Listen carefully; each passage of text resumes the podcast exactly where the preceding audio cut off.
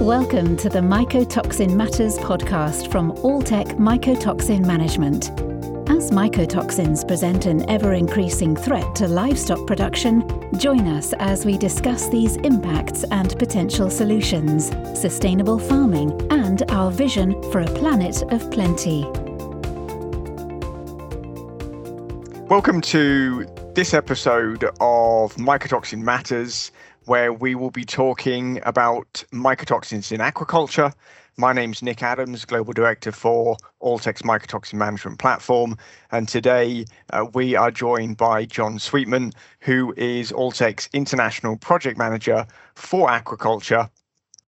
John has uh, over 38 years of global practical experience in freshwater and marine fin fish farm design, construction, and management, uh, and is a pioneer of Mediterranean aquaculture. Uh, he's an extensive network all over the world, uh, from the R&D side to the industry side, and has authored and co-authored many papers uh, on uh, all things uh, related to aquaculture. So, a great person to be with us to talk about this and and what he's seen over the years with regards to mycotoxins in this setting. So, John, welcome. Thank you very much, Nick. Pleasure to be here. Maybe, John, it's always good to start with just, you know, some of the, the, the more simple stuff in terms of just you giving us uh, some of your experience, particularly with regards to mycotoxins and how you've seen this topic uh, sort of evolve during your experience within the uh, within the area. Yeah, thank you. Um, that's an interesting question because uh, I've seen both sides of this issue from the fish production side, from the research side, and of course, the developing science. So I think there are two divides here. As a farmer, myself, I have to say really that I didn't know a lot about mycotoxin contamination as a producer of fish. Uh, I produced both rainbow trout in the United Kingdom uh, and uh, uh, bass and bream in the Mediterranean and many other species across the world. And as a farmer, you don't really hear about the problems associated with mycotoxin. At least you didn't. Um, and I may have had problems with mycotoxins, but I, I didn't know. I couldn't prove it. I, I couldn't see the link between the mycotoxins and any issues I might be having on the farm. I think uh, today industry awareness is, is heightening. I think that we are learning from other industries, from the pig industry, for example, is a, is a classic one on mycotoxins today. And many farmers now are, are really beginning to ask those questions. Do, do we have issues here? Why, why are my fish performing suboptimally? What, what, what's going on with the feed? But I think um, it's, it's a learning process. And um, I, I, I believe now the evolution of the recent five, 10 year period has really shown that mycotoxins are an issue. I do remember there's a paper back in 2010 um, which, which quite clearly talked about Atlantic salmon. And they were saying, I think, nearly four milligrams of uh, DON, for example, resulted in approximately a 20% reduction in feed intake, an 18% increase in FCR, and over 30% reduction in specific growth rates. The, these are significant um, uh, financial uh, implications for industry partners, but but they aren't quantified uh, on a daily basis, and we don't know what exists in the feed today. So, yeah, evolution. I believe it's uh, now a topic of great interest, and I believe it's a topic which has significant impact for the industry. That that's really interesting, John. And and so if we sort of step back and, and we look at this evolving issue, and that evolving issue is coming from the increased use of plant based ingredients. Why is the industry moving in that direction? Where do you see that going? You know, what are some of the key things, uh, key key raw materials that people are using as they move in that direction? Yeah, I think that's a that's a very good question, and and um, uh, I think uh, in my experience, and certainly in my career, uh, the incorporation of marine raw material ingredients, which is fish meals and fish oils, have reduced so so significantly. We're talking a reduction to today where salmon diets are only 10% fish meal. Um, and in the past, they were up to 35, 40% fish meal. These diets are rapidly including more vegetable components. Um, it's the same in the shrimp industry, actually. You know, shrimp uh, uh, feeds now can contain 10% or less of fish meal. So all these species are being subjected to a, a, a basket of raw material uh, ingredients which which they haven't been exposed to before. And given the global uh, activity associated with the, the movement of these raw materials all across the world, today's mycotoxin exposures aren't, aren't just limited to the region in which mycotoxins might occur. They can occur anywhere because they're transported globally uh, for feed manufacturing processes. Um, if you if you talk about sustainability, it's it's the customer's top concern. It's a concern for uh, uh, carbon dioxide production. It's in uh, global warming. Consumers today are increasingly aware of the problems associated with uh, the use of unsustainable raw materials or expensive raw materials. So, fish meal, fish oil, the traditional products are being sidelined for a numerous new vegetable based proteins. And this, I think, has added um, to the to the heightened concern about the possibility of these types of contaminants. But I think it's sustainability led, to be honest. Which clearly, as we found out uh, from the one conference uh, last week, it's it's on the, the, the minds, on the radars of uh, of all of agriculture and, and the, the retail chain uh, at the moment, John, uh, across all species, isn't it, uh, on the sustainability side? Yeah, yes, absolutely. And, and uh, fish, uh, the fishing industry has not escaped. It, it, it, was the focus, as you know, um, Seaspiracy, a, a, a, pod, a, a broadcast by Netflix, which highlighted these issues in quite a controversial manner. So um, yes, we have to be more sustainable, and yes, we have to address these issues, and we have to be uh, aware of consumer concerns, and we have to adapt and modify ourselves as an industry. Because if we don't, uh, we will we will ultimately fail. So we need to address these concerns. When we we sort of think about the mycotoxin side of things in aqua, John, what are some of the the specific risks that you feel aqua producers should be on the lookout for based on some of your previous experience on both sides of the fence, so to speak? Yeah.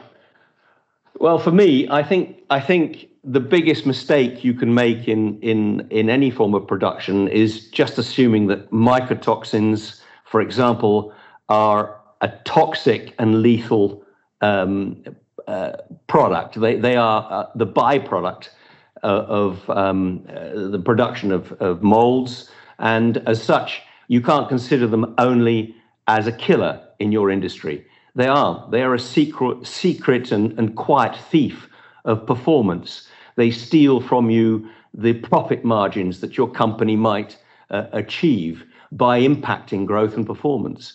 So they also desensitize your fish's immune system. They, they are stressors. And as such, they are likely to lead you into secondary infections of different types of, of pathogens.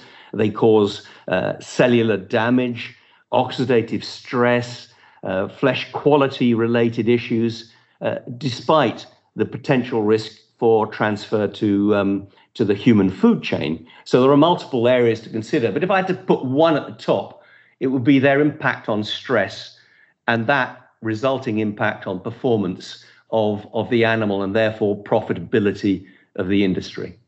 I like that thought around stress, John, because it's so difficult to tie down the mycotoxin challenge because there are so many different mycotoxins all sort of working in in slightly different ways that what you're looking for in the in the field is so different. But the concept of stress is certainly one that sort of, uh, as an overarching umbrella, uh, links those uh, those different things together. I think quite nicely. Yes, I, I, agree with you, and and I think what what what we can learn, and particularly after this tragic epidemic with uh, COVID, I think there's one one message that comes through on mycotoxins and this this hidden thief of growth and performance, and that is test, test, test So as long as you know and you can keep testing and you understand your risk, your risk um, is is is in real time, and that is a that is an issue. Then you are able to to address and mitigate that risk, and you need to be aware of it all the time. So I would say producers, feed manufacturers are all turning towards much more regular testing in order to identify those combinations, how they impact growth and performance. I think it's a, it's a, it's a good point. Yeah, and and that's the good thing nowadays that we have the testing methods to be able to allow uh, for testing in feed mills uh, at a farm level, even potentially in real time to to provide that information. Um, when when you look at some of the latest research, John, what do you think that's telling us about some of the impacts of mycotoxins on aqua and how potentially they can be mitigated? Yeah, the local re- the, the, the, the recent research, I think, is is as I said, is ramping itself up quite well. And there's there's several studies covering trout, uh, turbot, covering um, various uh, fish species, and meta-analysis of previous work done starts to show uh, a clear picture here.